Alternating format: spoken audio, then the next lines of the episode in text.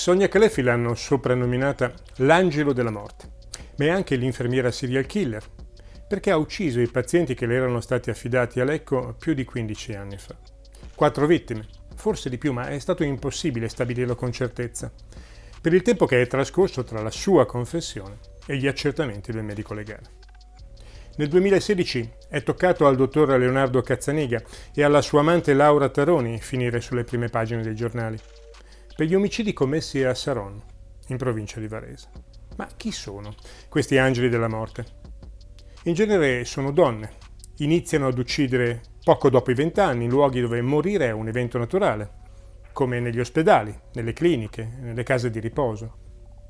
In posti come questi, un omicidio può essere facilmente occultato e il mezzo per colpire è facilmente accessibile.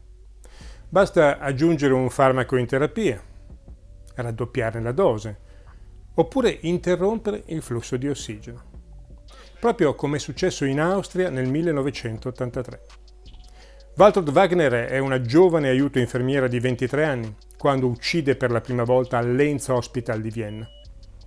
La sua carriera comincia con un'anziana paziente che le chiede aiuto, perché sono anni che sta male e non vuole più soffrire.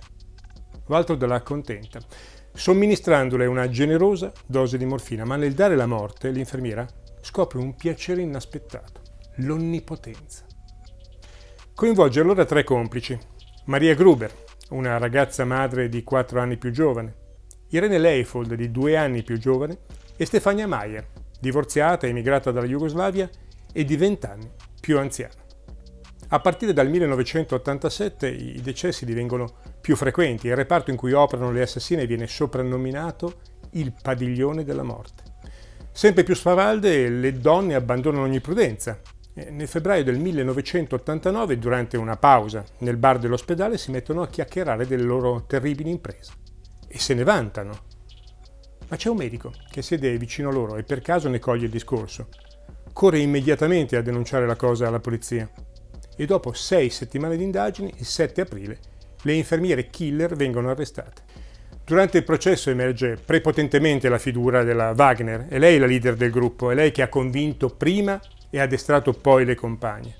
Confessando in carcere 49 omicidi, 39 dei quali, compiute da sola, racconta. Quel che mi stavano sui nervi venivano spediti direttamente in un letto libero dal buon Dio. Naturalmente i pazienti resistevano, ma noi eravamo più forti, potevamo decidere se quei vecchi Matusalemme potevano vivere o morire. In ogni caso, il loro biglietto per la vita era scaduto. Sonia Calefi ha agito per un motivo diverso. Non è mai emersa nelle sue dichiarazioni l'onnipotenza di decidere a chi dare la morte. Piuttosto lei cercava di creare una situazione di crisi. Aggravava le condizioni dei suoi pazienti iniettando loro una siringa d'aria nelle vene. Ma perché? Per poi essere la prima a chiamare aiuto. E vedersi così riconosciuta una capacità e un'efficienza nel suo ruolo che mai le erano state notate. Un po' come succede al vigile del fuoco. Quello che appicca incendi per essere il primo ad accorrere sulla scena, salvare i malcapitati e passare per un eroe.